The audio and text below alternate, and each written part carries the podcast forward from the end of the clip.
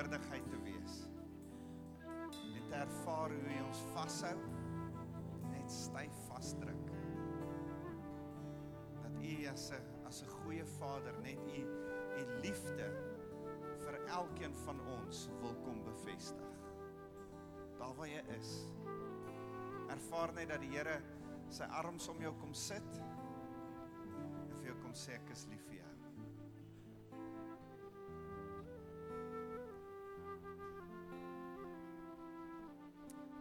So wonderlik dat die Here ons 'n verbeelding gegee het. Dat jy selfs in aanbidding jou verbeelding kan gebruik. En daarom wil ek jou vra maak net jou oë toe. En ervaar ervaar net dat die Here se arms soos 'n pa se arms om jou vou. En dat hy volgens vir jou sê ek is lief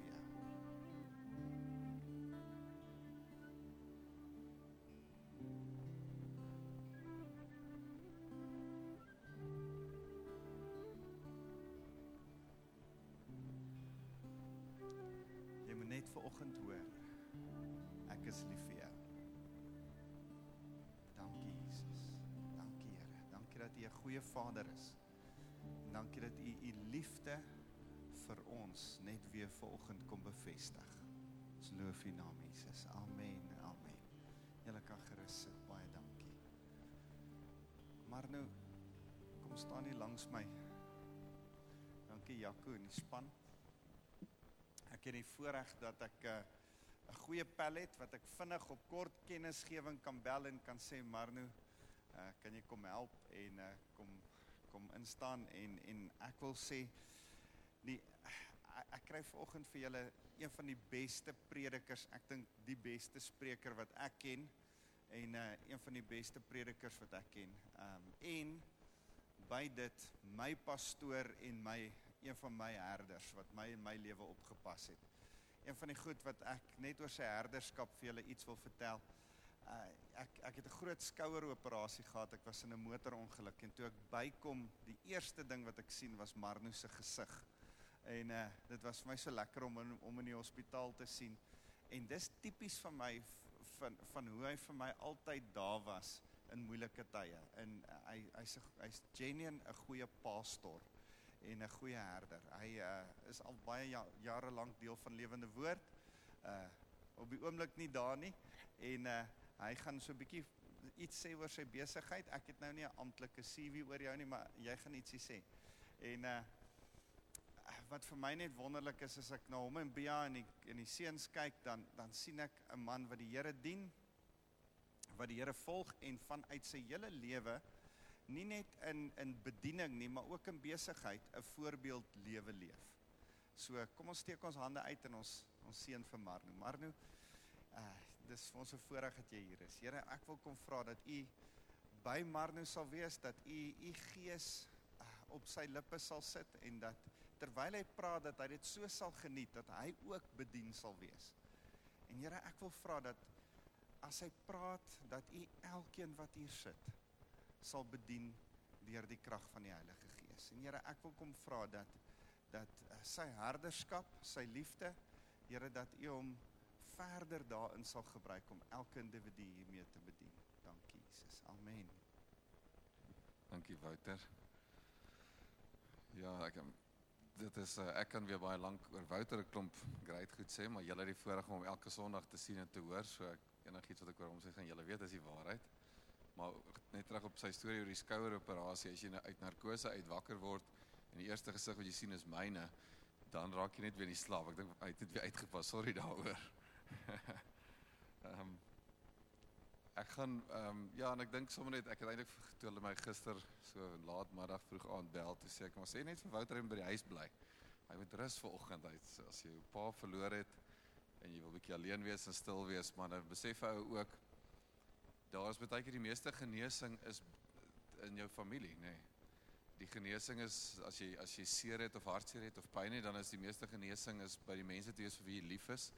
So toe so ek het eintlik geweet toe ek vir Dot sê sê vir Wouter hy moenie kerk toe kom nie. Toe weet ek eintlik hy gaan nie teen kerk toe kom want hierdie is waar sy hart is. Sy hart is by mense en 'n um, 'n ware ware herder wat wat ek ken. So moenie als glo wat hy nou-nou gesê het nie, veral nie die deel wat hy sê hy ek is die beste prediker nie of ek ken min predikers of iets is fout, want nou is daar dan weet anders dan nou onsaglik baie druk op my. Nou moet ek regtig goed preek vanoggend, jy weet. So kom ons kyk waarby ons gaan uitkom vanoggend. Wonderlik, gaan jy vir ons uh, daai skermpies net op. Ek wil 'n bietjie vanoggend net deel Miskien die hele storie oor dat die Here is besig met ons almal. Altyd. Is die Here met ons besig en is met ons op 'n journey.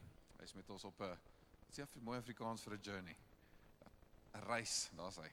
So kom ek maak dit gou eers vir as daar enige iemand in die anybody in the audience who's actually English. 1 2 3 I'll say great. So especially for you, I prepared my slides in English, okay? Wat ek agterkom het na ek voorberei was, toe besef ek o, heerlikheid. Dis Afrikaanse diens. So vir die Afrikaners, baie jammer, ek gaan in Afrikaans praat, maar die slides is in Engels. Okay, so as die Afrikaanse ouens kwaad is, ek het 'n paar Engelse supporters, help my dan net. Ehm, um, maar kom ons vat op soos hy kom, okay? So Ekskuus vir die Engels op die op die Nou kan ek sê slides, nee, want dit is Engels. Okay, goed. Die Here is met ons almal besig op 'n reis. Die Here is met ons almal in 'n in 'n proses besig in ons lewens. En baie keer het ons hierdie mylpale of mikpunte of plekke wat ons wil bereik in ons lewens en ons dink as ek net daar kan uitkom, dan weet ek het ek bereik wat die Here vir my bereik het. Dan mis ons so baie keer wat die Here eintlik met ons mee besig is deur die proses En ek dink dis een van die groot goeders wat ons eintlik wil sien, is waar die Here met ons op 'n daaglikse basis wandel en op 'n konstante basis wandel. En ehm um, ek gaan so 'n bietjie deel, ek hoef my na daai eerste skryf toe van Josef gaan. Nee, kan jy vir daai inskiep? Nog een. Daar's hy. Skus ek sien ek het nou nie almal daar het wat ek wou nie.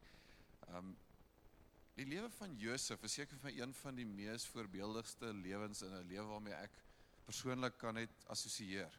En die rede hoekom ek dit sê is want jy sien hierdie persoon wat as 'n as 'n jong man hoe die Here met hom 'n pad gestap het, vir hom drome gegee het en dan deur prosesse is dan éventueel uitkom by wat die Here vir hom beplan het.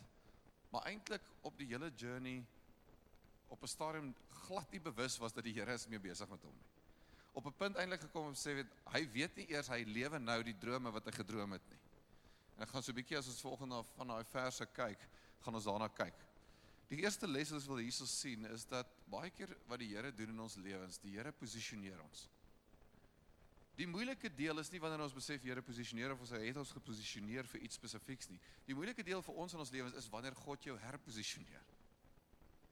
Ek het baie keer gesien dat Christene so, maar ek weet die Here het met my gepraat en hy het gesê ek moet hier wees en ek moet dit doen.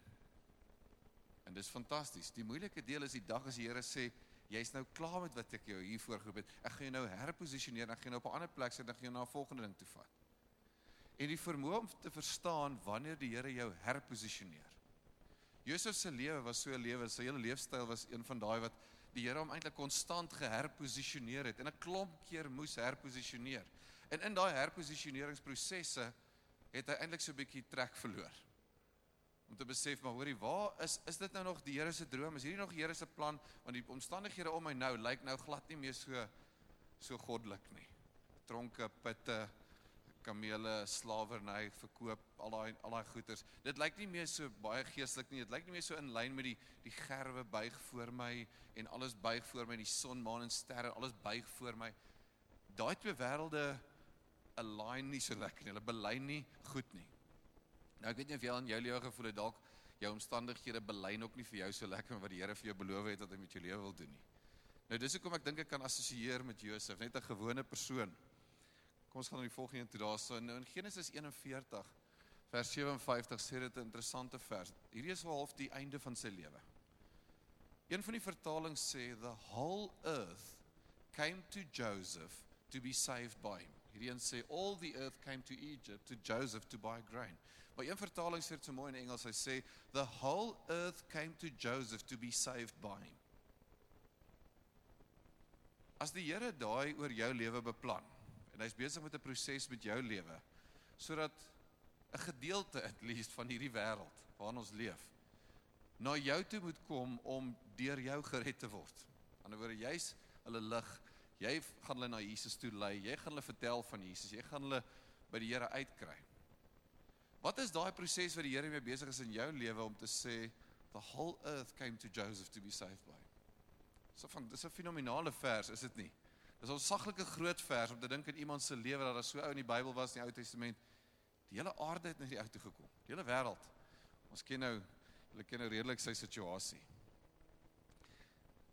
Die volgende skryfie daar so sê net um every time Joseph reached the highest position. Elke keer dat hy die hoogste posisie bereik het op 'n gegeewe plek, God repositioned him for the next phase. So die interessante deel hier is elke keer wanneer Josef gegroei het in die plek waar hy was, dat hy op daai plek sy hoogste sukses bereik het. Het die Here gesê, "Great, jy's nou daar, volgende fase." Maar wie van julle weet dat 'n volgende fase begin nie noodwendig weer bo nie, nê? Nee. Volgende fases begin weer onder. So as ek hierdie hierdie dingetjie klim en ek dink, okay, nou is ek hier so hoog soos wat ons kan kom, fase 2, dan begin jy weer Ek het nou nie baie van hierdie games al gespeel op die rekenaars en goeters nie, maar ek onthou net toe klein was, enige van daai eenvoudige games wat jy gespeel het. As jy phase 1 completed, phase 2 it starts all over again, nee, dan begin jy weer voor. Nou iets wat interessant is van Jesus se lewe is dat ek dink as ons ons nou 'n bietjie kyk deur dit is net ehm um, hoe die Here daai ek weet seker maar sê okay, dankie. O, nou daar kan ek sien. Wat is daar? Okay, great. Ek gaan hierdie kerk nou leer ken. Okay. Een van die redes hoekom ek glo Josef het heeltemal trek verloor van waar die Here met hom besig was, is in die naam van sy twee kinders. Daai is die twee name en dan sê die Bybel vir ons presies wat hulle beteken. Dit sê vir ons hy het hierdie twee kinders gehad, Manasse en Efraim.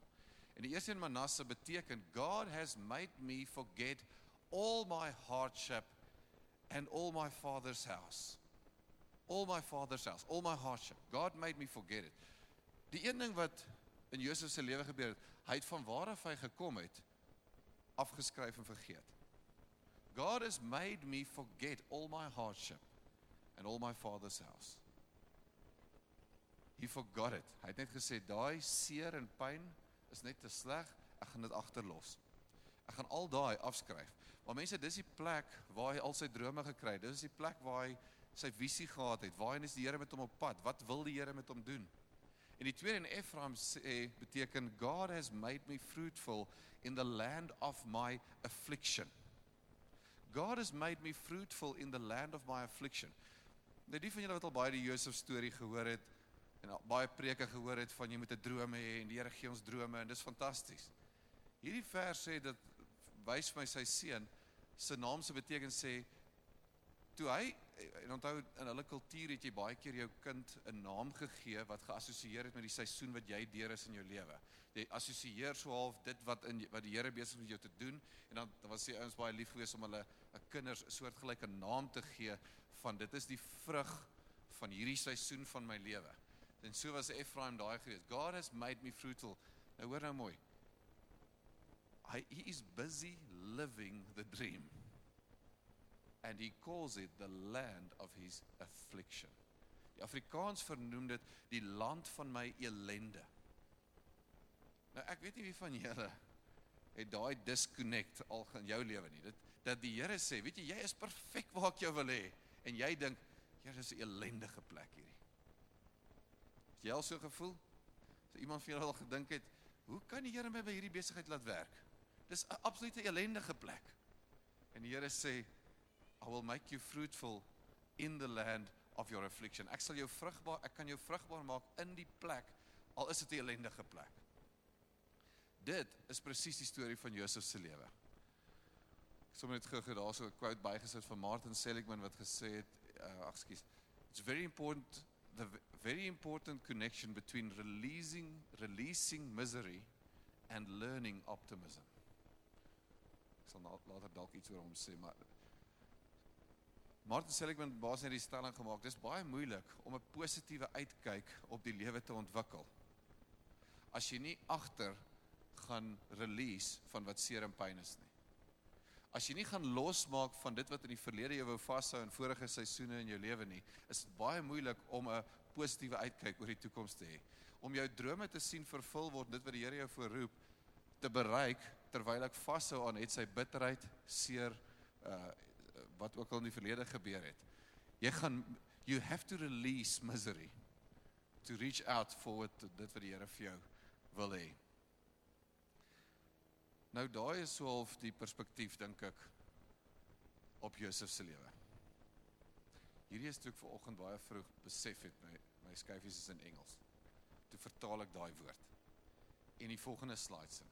Okay, so so hierdie twee skyfies is vir die Afrikaanse mense. Reg. En toe besluit ek nee, ek gaan net vir dot WhatsApp stuur en sê hoor ek ek het skoon vergeet, alles is in Engels, sorry. Okay. Daai is vir my redelik hoe Josef se lewe. So as ons punt A na punt B toe vat. Kom ons sê dit was sy ouer huis jare, sy groot word jare. Favorite in die huis, jy kry die mooi klere, jy kry die Technicolor Dreamcoat, daar sê jy het lekker die mooi die die die ander broers en hulle moet in die veld werk. Hulle moet hard werk, hulle moet boer, jy kan by die huis bly. Lekker gespoil, lekker bederf, daar sit hy fantasties. En toe hy nou hierdie fantastiese plekjie in die lewe bereik, besluit die Here, dis nou tyd. Daar's 'n groter plan met jou lewe. En om vir jou te kry waar ek vir jou wil hê, gaan hierdie bederfde huis opset nie vir my werk nie. Gaan nie vir die Here werk om vir Josef te kry waar hy moet hê as hy in hierdie cozy, lekker, sagte atmosfeertjie uh groei nie. En daarom sal die Here hom maar deur 'n proses vat. Daar gaan hy van B na C toe af in die put. Ons ken die storie broers verkoop hom as 'n slaaf.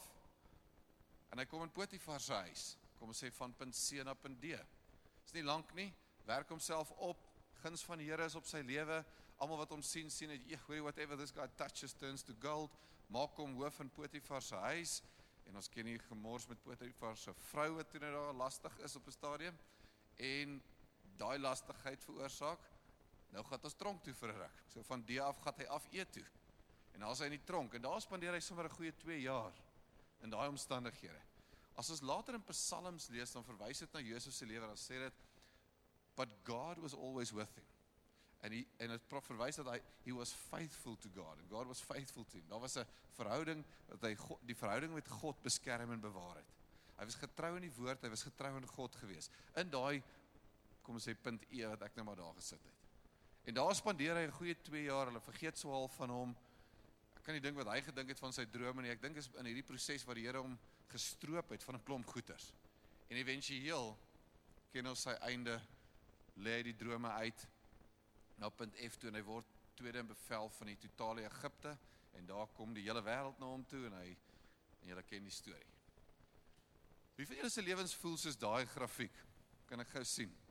Wie van julle kan relate met daai grafiek? Daar is net een probleem sit maar van die volgende een op.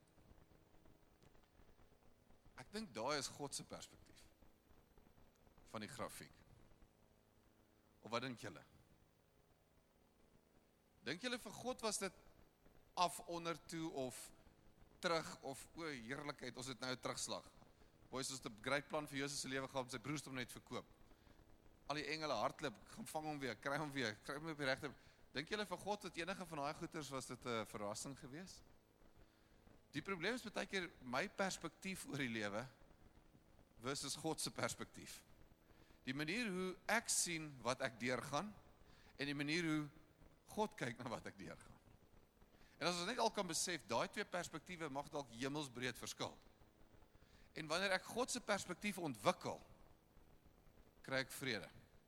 En wanneer ek God se perspektief ontwikkel, is ek reg om aan te beweeg. Jesus het eintlik 'n ander perspektief gehad toe hy in die tuin van Getsemane ingaan. Weet nie of julle dit besef nie, maar hy het ingegaan en hy het gesê, Here, wens jy by plek kom met nie my wil nie, met ander te wil gehad. En sy perspektief of sy wil was anders as wat die Vader se was. Vader, nie my wil nie, maar u wil. En in gebed ontwikkel ons baie keer die ander perspektief, God se perspektief. Waar God vir ons in gebed ons harte verander, ons siening of ons uitkyk verander en sê maar nou ek weet wat jy wil doen. Maar hier's wat ek wil doen. Ek wil hê jy moet jou hart verander, ek wil hê jy moet jou gesindheid verander, ek wil hê jy moet belyn weet wat my wil is en my plan is. My plan in kompetisie met God se plan. Wat se een behoort te gebeur? God se, nê. Nee. Die worsteling, die stoei is om my plan neer te lê om by God se plan uit te kom. Om my perspektief neer te lê en by God se perspektief uit te kom. En as ek by daai plek kan kom om God se perspektief te ontwikkel, dink ek gaan ek 'n hele stuk vinniger vorentoe. En ek verstaan 'n paar goed dalk beter. God se perspektief is nie kom ons kyk hoe gemaklik kan ons dit vir Marno op aarde maak nie. Dis nie sy plan nie. Maar kom ons kyk hoe lekker kan ons jou laat kry hier onder nie. Nee, might be part of the journey en ek en en en, en daar's great tye obviously. Maar God se plan is om by 'n sekere uitkoms te kom. En as my karakter nie bely nie en my leefstyl bely nie, dan gaan die Here sekere goeders doen om my daar by daai belyning uit te kry. En dit is wat ek sien in Josef se lewe. Josef éventueel vervul nie sy droom regtig nie. Hy vervul die droom van 'n Egiptiese koning. 'n ongeredde persoon. So toe die Here vir my so, ons is so 4 en 'n half jaar terug het ek bedank belewende woord in besigheid ingaan, my eie besigheid begin. Help besighede, help organisasies, ons help hulle met organisatoriese kultuur. Hoe vestig jy gesonde kulture binne in besighede? En uh daarmee help ons spanne, individue die kort en lank af van uit 'n teologiese hoek is 'n gesonde individu maak beter besluite as 'n ongesonde of 'n stikkende individu. Gesonde individue het beter verhoudings, is meer stabiel en beïnvloed die die omgewing om hulle baie beter en positief as wat stikkende mense doen.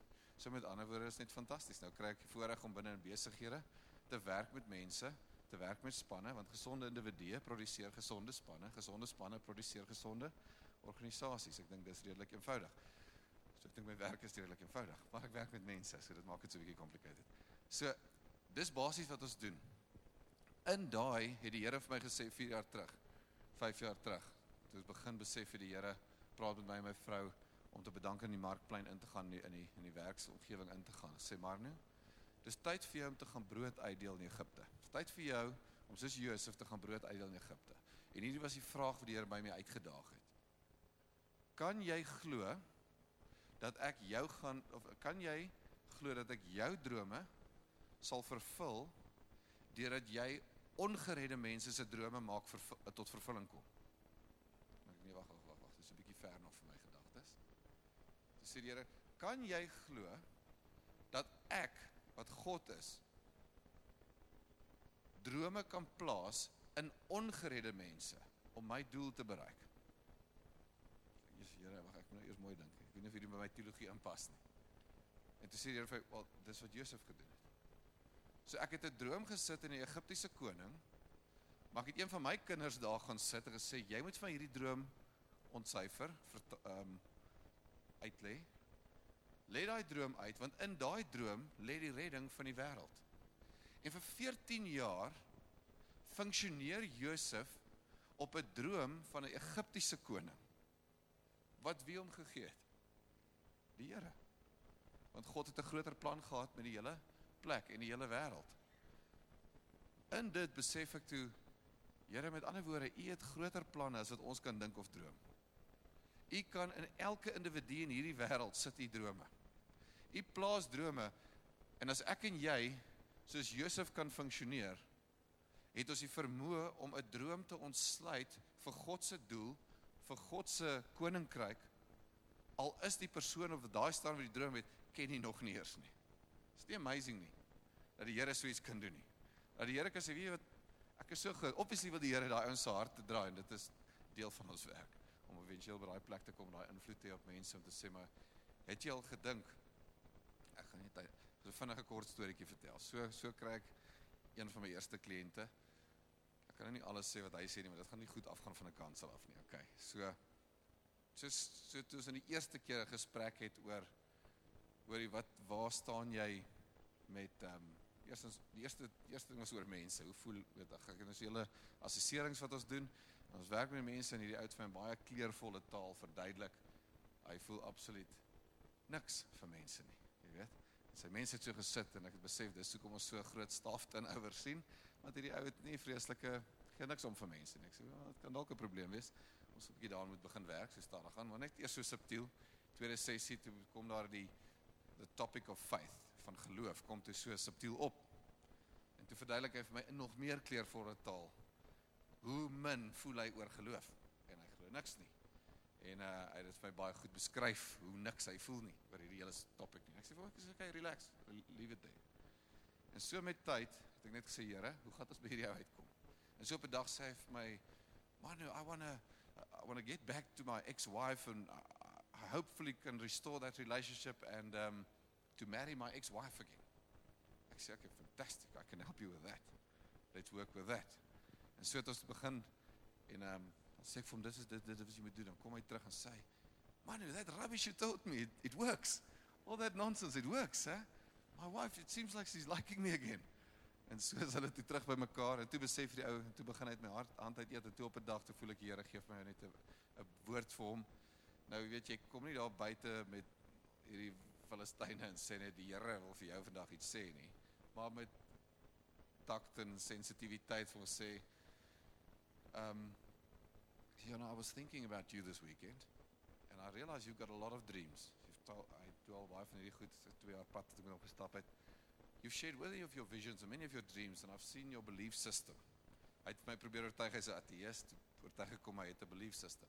En toe sê hy dit die dag toe ek dit vir hom wys en ek wys vir hom eintlik die goed wat hy glo, toe sê hy so I have a belief system, you know? En sê hy weer vir my verduidelik. Dis ek of course you have. En op 'n dag sê kon ek vir hom sê, weet jy wat? I want to be sensitive to what you believe, but I want to tell you God has placed those dreams in you. God has placed in your hearts this the things you've told me about to to look after orphans, to put money in a trust and and and and, and look after orphanages, en klomp geld en 'n klomp groot storie. To say, well, where do you think those dreams comes from? Isn't it maybe from the Creator who created you? And I want to tell you, I think those dreams of you are going to start happening in your life as you align your life with what God has for you. En daai dag toe sien ek iets draai in hierdie ou, heeltemal. En toe so 6 maande later toe sê hy vir my wel hy toe sê hy sit so een of twee keer kerke toe, na 'n kerk toe erns en um, dit het goed gegaan. En toe sê hy vir my: "Maar nou, I hope you're going to Uncle Angus because I'm going. And I can't be the only Indian there. You must come with me. You must help me. Uh, I'm going to be the only Indian with all these uh, Afrikaner people." Sê ek: "Nou, Ravi, you'll be fine. Don't worry." So en toe en um, daai transformasie en verandering gesien. Wanneer ons mense help om eintlik by die drome en passies uit te kom wat God in hulle gesit het. Wanneer ons kom by 'n plek van wedergeboorte, aktiveer ons van daai goeders. En van daai goed word lewendig in ons lewens. En soos wat ons meer en meer gelei is deur God se Gees, gaan God ons in daai beleining inlei van wat hy met ons wil doen in die lewe. Maar ek moet glo dat God vir elke persoon op hierdie aarde actually 'n droom het. En ek moenie my oë toemaak as ek hoor hy ken nog nie die Here en net sê, "Wel, hy's blind, hy weet niks."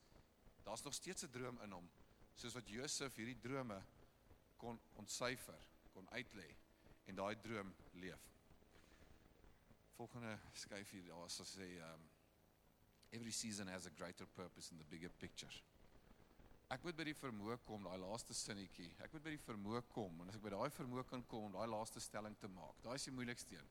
Daai laaste stelling sê vir my iets van die karakter van Josef, die ongelooflike karakter wat hy ontwikkel het. Deur die stelling te kon maak, what people have meant for evil, God has meant for good.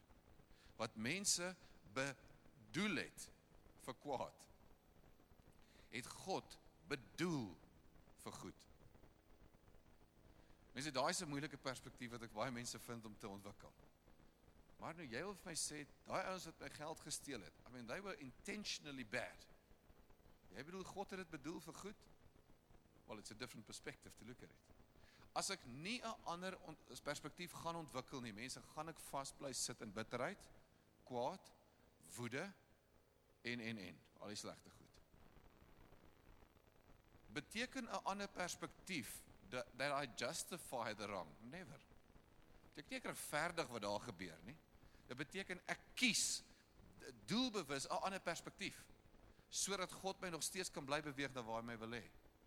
En daai is 'n keuse om te maak en te vir die Here te vra, Heilige Gees, gee my die krag om baie keer daai keuse te kan maak. Gee my die krag om daai perspektief te ontwikkel, maar wat wil U en waar U my heen wil skuif? Wat is daai perspektief wat God jou wil gee? Volgende ons sê we must develop the ability to read the seasons very carefully. Die seisoene. Het ek en jy die vermoë? Daar's so 'n kragtige vers in Prediker. Dit sê elke ding is mooi op sy tyd. Elke ding is mooi en goed op sy tyd. As ek na Josef se seisoen, sy lewe kyk en al die seisoene kyk.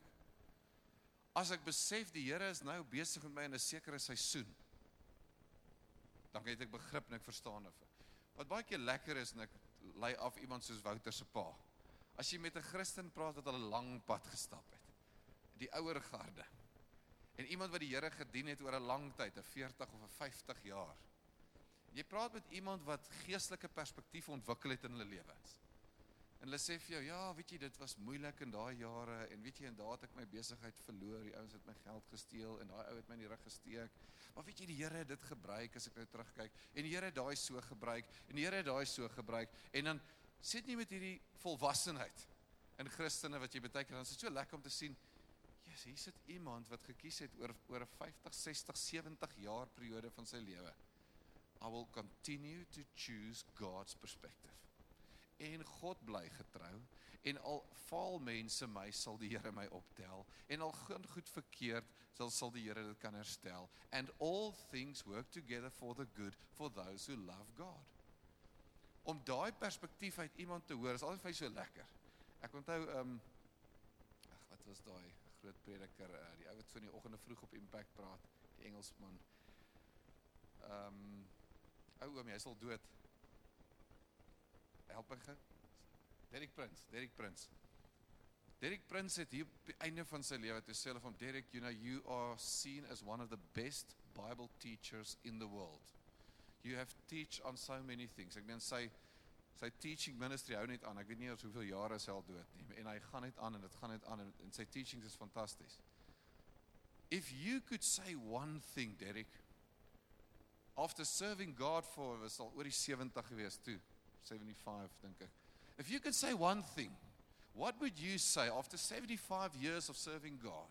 What would you say? Hy het so rustig gebly en het gesê, it's easy, it's only three words. God is faithful. Daai ou het al 'n klomp goed gesien in sy lewe en 'n klomp goed moes beleef. But God stays faithful. When I look at Joseph's life, God is faithful. As jy na jou lewe kyk, God is getrou. Die moeilike deel is wanneer ons in ons perspektief daai diepte tref. Waar is die Here nou? Hy is presies waar hy was toe jy heel bo was. God never moves. So ek en jy wat skuif. Ek en jy gee pad.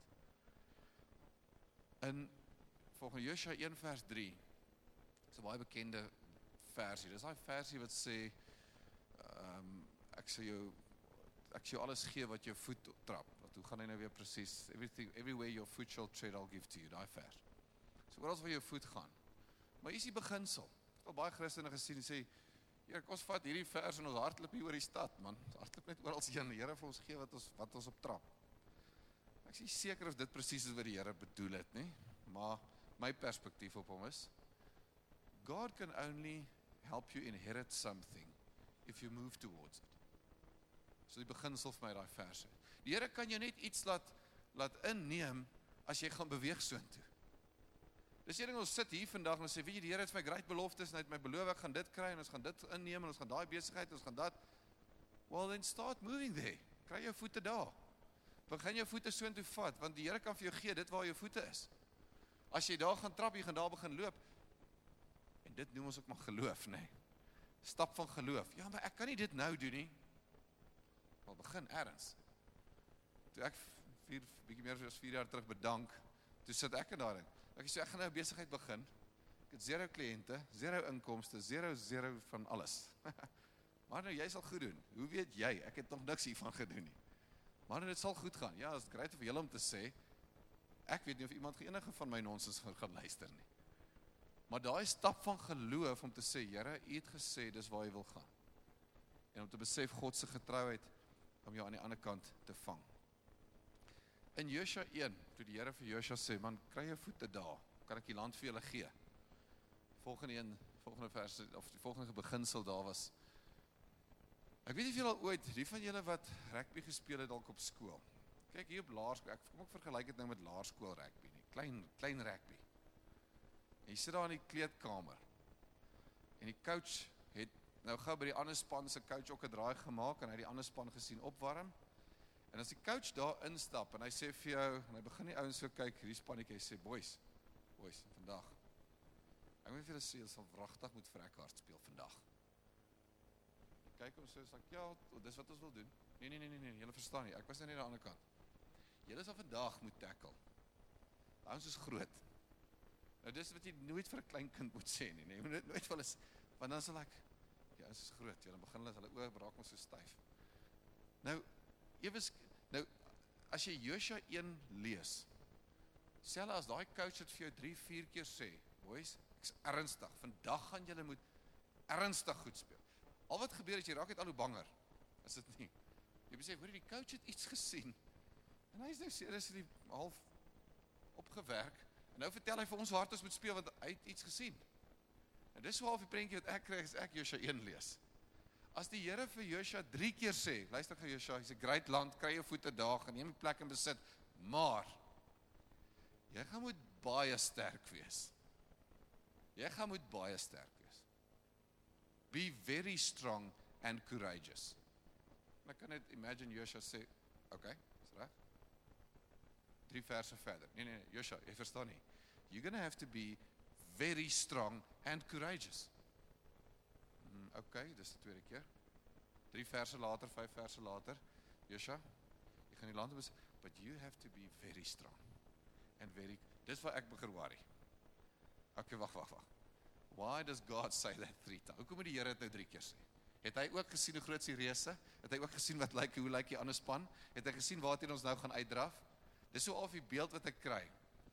Die belangrike ding van hierdie die woord courageous kom eintlik van 'n Franse woord af, nê. Nee. Van julle wat bietjie Frans verstaan, is die woord vir hart is cœur. Jou hart. To say somebody is courageous, courageous means you are full of heart. Jou hart is vol. Jy's sterk. Jy al iets ons Afrikaners sê, man daai ouens speel met hulle hele hart. Dis waar die woord courageous vandaan kom. Hier's die geheim. Ek dink die wêreld om ons. Alles is in kompetisie om jou hart te steel. To steal your heart, to steal your courage. Wat is dit wat jou hart moeg maak dat jy nie kan in besit neem wat die Here vir jou beloof om in besit te neem nie? Wat is dit wat Josef se hart moes moeg maak? Ja, nou sit ek in die tronk. He might have lost some courage. He might have lost heart. Hy mag sy hart verloor het. En as ek kyk na die name van sy seuns, het hy dalk. Dat hy éventueel op 'n plek kom en sê, ag weet jy, ek het net 'n great job. Ek is nou maar hier, tweede bevel van die land. Great job, goeie salaris. Ja, is nice. Gee vir jou ons kos, vat hulle grond vir dit. Like ons dis 'n great besigheid. Almal krepeer is hongersdood, maar ons besigheid doen fantasties. En op 'n punt moes Josef geklik het. Hey, toe sy broers by hom kom en sy pa kom éventueel en die hele storie kom bymekaar en die hele siklus gaan 'n vol sirkel. Moes hy eers besef het, "Wow, wag 'n bietjie. Wag 'n bietjie. Ek dink die Here het 'n plan hiermee met alles gehad." En toe kon hy sê, "What God what what you have meant for evil, God has meant for good." Erns daar moes hy geklik het. But he didn't have the joy through the journey. Hy het in die reis dit gemis. In die proses het hy dit dink ek gemis. Dis my opinie, I might be wrong. As ek verkeerd is, kom terug volgende week. Wouter gaan dit regstel. Kyk Wouter, hy's 'n baie beter teacher as ek. So hy gaan um, volgende week al die foute regstel. Okay, so moenie volgende week nie kom nie, anders loop jy dan my nonsens rond. Look for God's new ways of provision with the new season. God se voorsiening vir jou volgende seisoen is in die volgende seisoen. As jy 'n bietjie met die Here gestap het, dan weet jy die Here sê nie vir jou maklik dit gebeur vir almal verskillend, maar dis baie keer nie van okay, maar nou ek sê wat. Hier is jou 5 miljoen rand. Neem nou 'n stap van geloof. Like really, that's easy. Great. My salaris is uitgesort vir die volgende paar jaar. Ek gaan 'n geloof stap. Dis niks geloof nie, man. Die Here is soos oor die die spruit het opgedrif. Die kraaie kom nie meer nie. Okay, jy moet move. Jy moet nou gaan. Volgende stap. God's provision for the next season is very often only found in the next season. Josha, kry julle voete in die beloofde land. Ja, maar Here, daar's reëse. Ja, maar dis ook waar die kos is. Dis waar jy gaan kry wat ek vir julle het. toe God Israel uit die woestyn uitvat 40 jaar, toe dit ophou. Toe sê die Here vir hulle, "Now you will eat from the fruit of the land." Ek gaan nie meer vir julle voorsien nie. Ek gaan nie meer vir julle kwartels en manna stuur nie. Môre droog dit op. God se manier van voorsiening kan skuif en verander in jou lewe. Het jy al ooit daaroor gedink? Die groot onderliggende waarheid is gelukkig God bly voorsien. Maar die tweede vlak daarvan is hoe hy voorsien kan verander en kan skuif.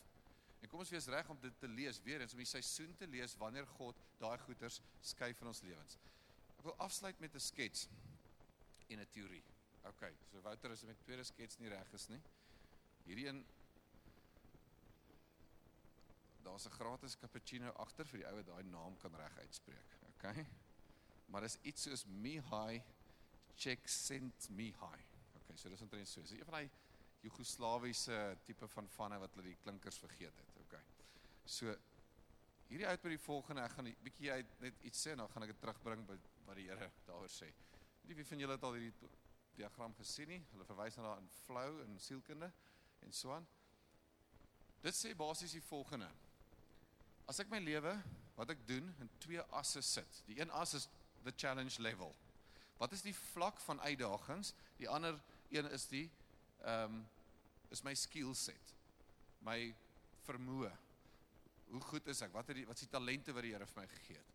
So skills versus challenge. Wanneer die challenge level baie hoog is en die skills is baie laag, hardloop ek in anxiety attacks en en en vreesaanvalle en worry en stres en al die goed. Alles daar links bo. Hardloop ek daarin vas. Want my skills is te min vir die uitdaging, vir die challenge wat die Here vir my het. Maak dit sin? As my skill level baie hoog is en die challenge is baie flou, dan s'ek verveeld. Nou kom ek huis toe en ek sê, ag weet jy wat, ek dink ek kan iets beter in my lewe doen. Ek dink ek het 'n baie beter, sterker skill set vir wat ek op die oomblik doen. Ek dink ek kan meer doen met my lewe. Maar wanneer my uitdagingsvlak en my skills hulle op 'n maksimum vlak ontmoet. Kom ons dink gou aan 'n storie. En dan waar jy sit, as ek nou saam met jou om 'n kampvuur moes sit en jy sou vir my een van jou beste stories vertel waar jy brilliant was. As jy my nou moet beïndruk van jy sê maar ek moet jou vertel hoe vinnig het ek gehardloop op graad 3. Like regtig, ek gaan jou nou vertel hoe goed ek 'n instrument speel of hoeveel verkope jy gedoen het of dit nou besigheid is, kuns is, musiek is, sport is, gee nie om nie. As jy my 'n storie moet vertel where you were absolutely at your best. Ek kan dit vir huiswerk vat. Gaan dink aan daai storie in jou lewe. Weet jy wat gaan jy my vertel? Jy gaan my 'n storie vertel waar die challenge hoog was en jy jou skills gebruik het tot hulle maksimum en jy net net gewen het. Is ek reg? Ja, ek's reg. OK. So toe het hulle gevind as ek in daai plek van flou is dat mense dan they live their most optimal life. Highest levels of satisfaction, vervuldheid in die lewe, tevredenheid in die lewe, hoogste vlakke van joy is in flow. Wat dan basies die volgende vir my sê, God never created you to operate substandard. God het jou nooit geskape om lui en pap en onder jou volle potensiaal te funksioneer nie. Wat God jou voor geskape het, jou jou place of flow where you are optimal, where you are at your best is when the challenges is high. As ek na Josef se lewe kyk, dink ek daar was 'n paar serious challenges in sy lewe. As ek kyk wat sy skills moes hy ontwikkel het, wat moes hy sy vermoë wat hy moes ontwikkel het van 'n bederfde seentjie na die topstrateeg in die wêreld toe. Topstrateeg. Hoor jy ons gaan hierdie doen vir 7 jaar, gaan ons al die graan so vat, ons gaan skure bou, ons gaan dit so plek. As dit as dit droog raak, dan gaan ons dit stukkies vir stukkie begin verkoop. Ons gaan dit verkoop, ons gaan die grond vat daarvoor. Ons gaan grond ruil vir kos en op die einde van 14 jaar, 'n 14 jaar strategie. Guess what? We will own everything in the land. En almal gaan lewe. Almal is gered. Almal lewe. Niemand het dood gaan van honger nie. And we own the whole place. Dis 'n redelike groot plan daai, nê. My vraag hier op in hierdie is nou teorie, my volgende slide. Jy volgende is vir so ek het hierdie ding so 'n bietjie gaan probeer. Dis sit ek vir my ekstra lyn by. Ek moet nog met van die woorde speel. What's God's challenges in your life versus God's design of you? En dan die ander as wat ek net bysit, dankie dan bring span ja, julle kan voorkom. Is God's timing. Want ek dink daar's 'n element van God se tydsberekening in jou lewe.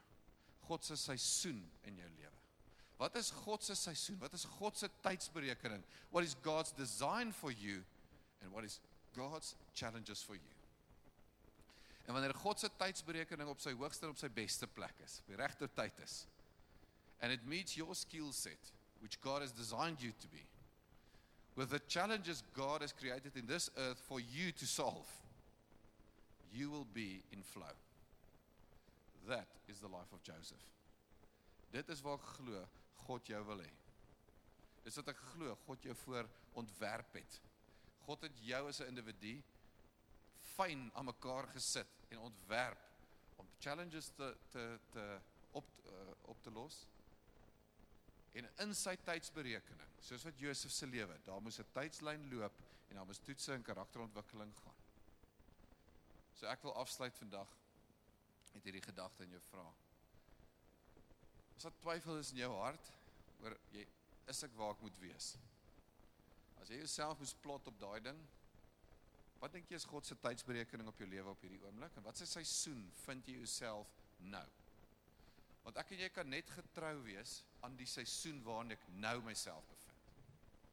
Ek kan nie getrou wees aan die seisoen wat ek hoop die Here my voorroep oor 10 jaar nie. Ek kan vandag getrou wees vir die seisoen wat die Here my vandag voor geroep het.